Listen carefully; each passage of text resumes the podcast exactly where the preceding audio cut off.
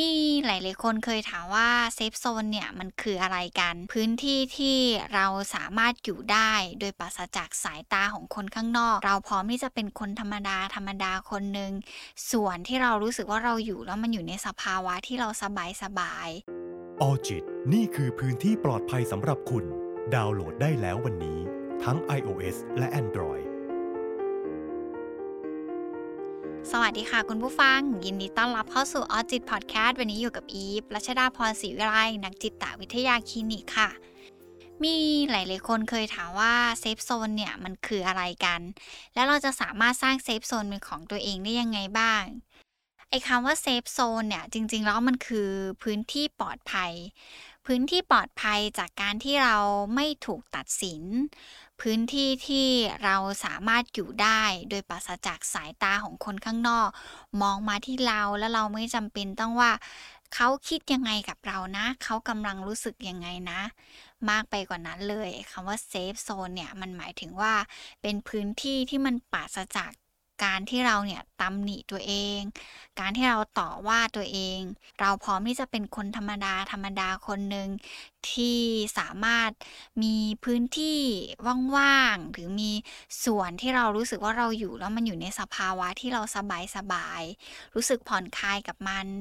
มองเห็นตัวเองว่าเราเนี่ยเป็นคนที่ผิดได้ล้มได้อ่อนแอได้รวมไปถึงการที่เราเนี่ยสามารถแพ้ก็ได้ โดยที่ตัวเราเองไม่ได้รู้สึกว่ามันคือความหนัก safe zone มันคือส่วนที่เรารู้สึกว่าเรายอมรับได้ในทุกๆอย่างที่มันเป็นเรา เมื่อไหร่ก็ตามที่เราอยู่ในพื้นที่ไหนหรืออยู่กับใครหรืออยู่กับอะไรแล้วเรารู้สึกว่าตัวเราเองรู้สึกเบาสบายจังเลย แล้วเราสามารถยอมรับและเป็นตัวเองได้อย่างที่เราเป็น นั่นก็อาจจะเป็นเรื่องของการที่เรามี safe zone เป็นของตัวเองแล้วล่ะค่ะ แต่ก็ต้องระวังนะคะ เพราะว่า safe zone เนี่ยมันทำให้เราเกิดเป็นความคุ้นเคย แล้วเวลาที่เราคุ้นเคยกับอะไรมาก ๆ เนี่ยเราก็จะระวังแล้วเราก็จะไม่กล้าที่จะออกไปจากจุดนั้น เวลาที่เราถอยห่างออกมาจากจุดที่เราเรียกว่าเซฟโซนเราก็จะเริ่มรู้สึก ไม่มั่นคงทางจิตใจ เริ่มรู้สึกอ่อนไหวได้ง่ายกล้ากล้ากลัวกลัวในการที่จะไปเผชิญอะไรใหม่ ๆ ที่เรารู้สึกไม่คุ้นเคยมัน แล้วเวลาที่เราพูดถึงเซฟโซนเนี่ย มันมักจะเป็นการเชื่อมโยงระหว่างตัวบุคคลกับบุคคล หรือเป็นตัวบุคคลกับสถานที่บางอย่าง รวมไปถึงตัวบุคคลกับสถานการณ์บางอย่างที่มันเข้ามาเชื่อมโยงกัน โดยพื้นที่ที่เราเรียกว่า safe zone เนี่ย เรามักจะพูดถึงตัวเราเนาะกับสภาพแวดล้อมภายนอกมากกว่าการที่เราจะพูดถึงตัวบุคคลซะทีเดียวอะไรเงี้ยวันนี้อีฟขออนุญาตแบ่งกลุ่มของการที่เราจะมี safe zoneหรือมีพื้นที่ปลอดภัยเป็นของตัวเอง 3 กลุ่มหลักๆ ด้วยกันตามลักษณะนิสัยของแต่ละคน ในแบบแรกเลยเนี่ย คือคนทั่วๆไปเนี่ยเขาก็จะมี safe zone เป็นของตัวเองอยู่แล้ว แต่ว่าเขาก็จะมีบาง moment หรือบางช่วงเวลาที่เขารู้สึกว่า ไม่อยากให้ใครเข้ามายุ่มย่าม ไม่อยากให้ใครเข้ามายุ่งกับเรื่องส่วนตัวของเขา แต่ในขณะเดียวกันตัวเขาเองก็ไม่ได้ซีเรียสที่จะมีใครเข้ามาแตะ หรือจะมีใครเข้ามาถามอะไรที่เป็นเรื่องราวส่วนตัวของตัวเขาเอง คนเหล่านี้ก็มักจะจัดการกับอารมณ์ของตัวเองได้ เวลาที่ถูกลุกล้ำในแบบเซฟโซนของตัวเขาเอง อย่างที่สองเลย ลักษณะของคนที่สองเนี่ย เป็นคนที่ค่อนข้างจะอะไรก็ได้ยังไงก็ได้ แต่เขาก็มีพื้นที่ส่วนตัวเป็นของเขานะ เขาก็ชอบมีโมเมนต์อะไรที่เขารู้สึกสบายๆแล้วก็ปลอดภัยของตัวเอง แต่ในขณะเดียวกันเขาก็รู้สึกว่าเขาอยากจะเปิดเผย แล้วเขาก็อยากจะให้ใครหลาย ๆ คนเข้ามาในพื้นที่ส่วนตัวของเขาได้เหมือนกัน ซึ่ง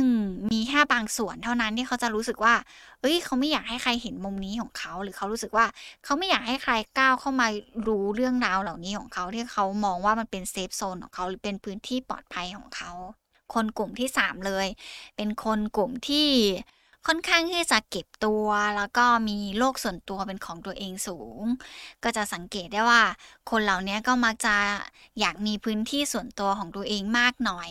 อยากจะมีช่วงเวลาที่เป็นแบบช่วงเวลาของตัวเองค่อนข้างมากหน่อย แต่เกือบจะทั้งหมดในพื้นที่ที่เรียกว่าเซฟโซนของเขาเนี่ยเขาจะไม่อยากให้ใครเข้ามายุ่งเกี่ยว หรือไม่อยากให้ใครเข้ามาข้องเกี่ยวกับตัวเขาเลย ไม่อยากให้ใครมายุ่มย่ามวุ่นวายกับชีวิตของเขาเลย สำหรับ safe zone แล้วเนี่ย ถ้ามองกันลึกๆ มันจะมีเส้นบางๆ กั้นเอาไว้อยู่ว่ามันอาจจะหมายถึงตัวเรากับบุคคลอื่นๆ หรือสถานที่อื่นๆ มันแตกต่างกันออกไปเนาะซึ่งระดับของวง safe zone ของแต่ละคนก็จะแตกต่างกันออกไปตามลักษณะบุคลิก แล้วก็นิสัยของแต่ละคนด้วยเช่นเดียวกัน มากไปกว่านั้นเลยเนี่ย เวลาที่เราจะอนุญาตให้ใครเข้ามาใน safe zone ของเรา หรือเราจะรู้สึกว่าอยู่กับใครแล้วคนเนี้ยเป็น safe zone ของเราได้เนี่ย มันก็มักจะขึ้นอยู่กับลำดับของความรักที่เรามีต่อกัน รวมไปถึงความสำคัญที่เรามีให้กันและกันด้วย ยิ่งสนิทกันมาก ก็จะยิ่งเข้ามาในพื้นที่ปลอดภัยของเราได้มากขึ้น หรือยิ่งคุ้นเคยกันมาก ๆ เราก็จะรู้สึกว่าคนนี้เป็น safe zone หรือเป็นพื้นที่ของเราเนี่ยได้มากขึ้นด้วย เพราะว่าจริง ๆ แล้วอะ safe zone มันอาจจะไม่ใช่แค่เรื่องของพื้นที่ปลอดภัยอย่างเดียว แต่มันหมายถึงเรื่องของความรัก แล้วก็ความไว้วางใจกับใครสักคนหนึ่งด้วยเช่นกัน แล้วก็มีคุณผู้ฟังหลาย ๆ ท่านสงสัยว่าเอ๊ะแล้วถ้าเกิดสมมติว่า ในวันหนึ่งที่เรารู้สึกว่าเราอยากจะสร้าง safe zone เป็นของตัวเองบ้าง แล้วเราจะทำยังไงได้บ้าง ในวันที่เราอ่อนแอหรือเรารู้สึกอ่อนล้ากับมันมาก ๆ มันอาจจะต้องเริ่มต้นจากการที่ตัวเราเองเนี่ยต้องยอมรับความรู้สึกของตัวเองก่อนว่ามันเกิดอะไรขึ้นกับเรา เราต้องค่อนข้างระวังในเรื่องของอารมณ์ของตัวเองมากๆว่า มันเกิดอารมณ์ดิ่งขนาดนั้นได้จากอะไรบ้าง ในวันที่เรารู้สึกว่าเราอยากสร้างเซฟโซนเป็นของตัวเอง มันอาจจะเป็นการที่ตัวเราเองอาจจะอยากมีเกาะป้องกันในความรู้สึกของตัวเราหรือเปล่า เพื่อให้ตัวเราเองกลับมารู้สึกมั่นคงและปลอดภัยอีกครั้งหนึ่ง ลองทำความเข้าใจอารมณ์และความรู้สึกของตัวเองก่อนนะคะ ก่อนที่เราจะเลือกหา safe zone เป็นของตัวเอง ถ้าเราเข้าใจอารมณ์และความรู้สึกของตัวเองได้ชัดเจนขึ้นว่ามันเกิดอะไรขึ้น มันอาจจะทำให้ตัวเราเองค่อยๆเห็นก็ได้ว่า เราจะสร้างพื้นที่ไหนที่มันเป็น safe zone ให้กับตัวเองได้บ้าง หรือแม้กระทั่งการทำอะไรหรืออยู่ตรงไหนแล้วเรารู้สึกว่ามันเป็น safe zone ของตัวเราเองได้บ้าง การที่จะ ระวังในเรื่องของความคิดและอารมณ์ความรู้สึกของตัวเองมันเป็นอะไรที่ค่อนข้างเปราะบางเนาะถ้าเรารู้สึกว่าวันหนึ่งที่เรารู้สึกไม่ปลอดภัย รู้สึกไม่มั่นคงทางอารมณ์มากๆ เราอาจจะต้องมีใครสักคนหนึ่งคอยพูดคุย คอยรับฟัง เพื่อให้ตัวเราเองเนี่ยสามารถมองเห็นมุมมองที่มันแตกต่างได้ แต่มันก็ยากเหมือนกันนะคะ คุณผู้ฟังที่เราจะเลือกใครสักคนหนึ่งมาเป็นผู้รับฟัง หรือใครที่เขาจะคอยทำให้เราเห็นมุมมองที่มันแตกต่างกันออกไปตรงนั้นได้ เพราะการที่ตัวเราเองคิดอยู่คนเดียว มองเห็นอยู่คนเดียว มันเหมือนกับตัวเราเองเนี่ยใส่เลนแว่นแค่อันเดียว แต่ในขณะเดียวกันอย่าลืมนะคะว่า แว่นตาที่มีขายกันอยู่ตามท้องตลาดมีหลากหลายมาก ๆ เลย คล้ายๆ กับมุมมองความคิดของพวกเรานี่แหละค่ะว่า เมื่อไหร่ก็ตามที่เรามีการคุยกับใครหรือคุยกับคนอื่นๆ เนี่ย เราก็จะเห็นมุมมองอะไรที่มัน เฮ้ย มันอาจจะไม่ได้ขนาดนั้นก็ได้ มันอาจจะไม่ได้รู้สึกขนาดนี้ก็ได้ ถ้าเรารู้สึกว่าเราเข้าถึงอารมณ์และความรู้สึกแล้วก็ความคิดของตัวเอง แล้วเราเห็นแล้วว่าเออมันมีมุมมองที่มันแตกต่างมากขึ้นเนี่ย บางทีตัวเราเองอาจจะกลับมารู้สึกมั่นคง แล้วก็ปลอดภัยทางความรู้สึก แล้วเราอาจจะไม่ได้เรียกร้องหาเซฟโซนเป็นของตัวเองก็ได้ จริงๆแล้วในชีวิตอีฟเองก็มีไม่กี่คนเหมือนกันที่มองว่าเป็น safe zone ของอีฟรวมไปถึง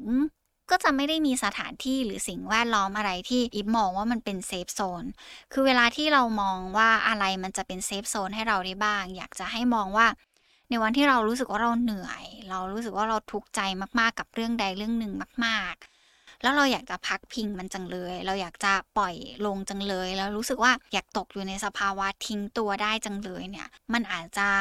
เป็นตัวเราเองเนี่ยแหละที่จะสามารถตอบได้ว่าตรงไหนที่เราจะกลับมารู้สึกสบายๆและรู้สึกปลอดภัยมั่นคงทางความรู้สึกของตัวเองได้อีกครั้งหนึ่ง คนที่เขาจะเข้ามาเป็นเซฟโซนของเรา มันอาจจะเป็นคนที่เขาเนี่ยอยู่กับเราในวันที่เรารู้สึกว่าเราเหนื่อย เราไม่มีแรงแล้วเราท้อมากๆ เรา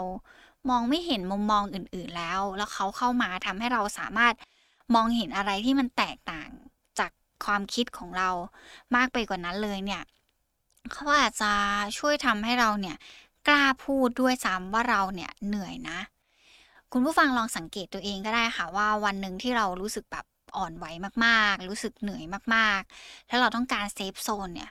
บางทีเรามองหาใครไม่เจอเลย แต่ถ้าใครคนหนึ่งที่เรามองไปแล้วแล้วเราสามารถเดินเข้าไปหาเขาแล้วเราบอกเขา เขาได้ด้วยตัวเราเองว่าแบบเราเหนื่อยจังเลยวันนี้เรารู้สึกว่าแบบเราไม่ไหวแล้ว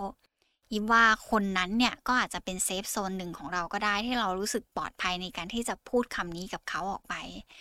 ซึ่ง ในความรู้สึกมันอาจจะบอกไม่ได้ แบบชัดเจนมากๆว่าเพราะอะไรต้องคนนี้ เพราะอะไรต้องเป็นเพื่อนคนนี้ เพราะอะไรต้องเป็นพี่คนนี้ที่จะเป็นเซฟโซนของเราได้ เพราะอะไรจะต้องเป็นห้องนี้ เพราะอะไรจะต้องเป็นเก้าอี้ตัวนี้ที่เราอยู่ด้วยแล้วเรารู้สึกสบายใจได้ แต่เราแค่เอาความรู้สึกของตัวเองเป็นเป็นที่ตั้ง แล้วก็ ลองมองตามว่าเราอยู่ตรงไหน แล้วมันกลับมาปลอดภัย แล้วก็รู้สึกสบายใจได้มากยิ่งขึ้น ถ้าเรามองกลับกัน เวลาที่เรามีเพื่อนอะ เราจะมีเพื่อนที่หลากหลายกลุ่มมาก ๆ เนาะเพื่อนทั่ว ๆ ไปเราอาจจะวางเขาไว้ในวงนอกๆก็ได้ที่เออก็ก็เป็นเพื่อนนะ แต่ว่าจะมีใครล่ะ จะมีสักกี่คนที่เขาจะสามารถเข้ามาอยู่ในวงของคำว่าเซฟโซนของเราได้ แต่ในเรื่องราวที่ยกตัวอย่างมาให้ฟังเนี่ยอิฟเชื่อว่าคุณผู้ฟังเนี่ยก็น่าจะมีอะไรที่คลับคล้ายคลับคาว่า ตัวเราเองก็อาจจะเคยเป็นแบบนั้นมาก่อน เพราะฉะนั้นง่ายที่สุดในการที่เราจะสร้างเซฟโซนเป็นของตัวเอง คือการที่เรากลับมาอยู่กับอารมณ์และความรู้สึกของตัวเราเอง แล้วเราก็กลับมามองว่าตรงไหนที่เราอยู่แล้วเรารู้สึกสบายใจ ตรงไหนที่เราคุยด้วย แล้วเรารู้สึกว่าคนนี้คือคนที่ใช่แล้วเราสามารถพูดได้เต็มปากว่าเราเนี่ยเหนื่อยอ่อนล้า แล้วเรารู้สึกว่าเราเริ่มปลอดภัยเวลาที่เราอยู่กับเขาจังเลย อีมองว่านั่นก็เป็นส่วนหนึ่งที่เราสามารถมองเห็นแล้วล่ะค่ะว่าอะไรคือเซฟโซนของตัวเราเองได้ เพราะบางทีตัวเราเองอาจจะรู้สึกว่าเฮ้ย เรื่องนี้มันไม่ตลก แต่เวลาที่เราไปคุยกับใคร เรารู้สึกว่าเราอยู่กับใคร อยู่กับอะไร แล้วเรารู้สึกว่า ออมันดีจังเลย มันรู้สึกแบบเหมือนฮิลตัวเองได้จังเลย นั่นก็อาจจะเป็นพื้นที่ปลอดภัยพื้นที่หนึ่งที่เราสร้างขึ้นมาได้ด้วยตัวเองแล้วล่ะค่ะ วันนี้ขอบคุณมากๆเลยนะคะ ที่รับฟังไว้เจอกันใหม่อีพีหน้า สวัสดีค่ะออจิตนี่คือพื้นที่ปลอดภัยสำหรับคุณ ดาวน์โหลดได้แล้ววันนี้ ทั้ง iOS และ Android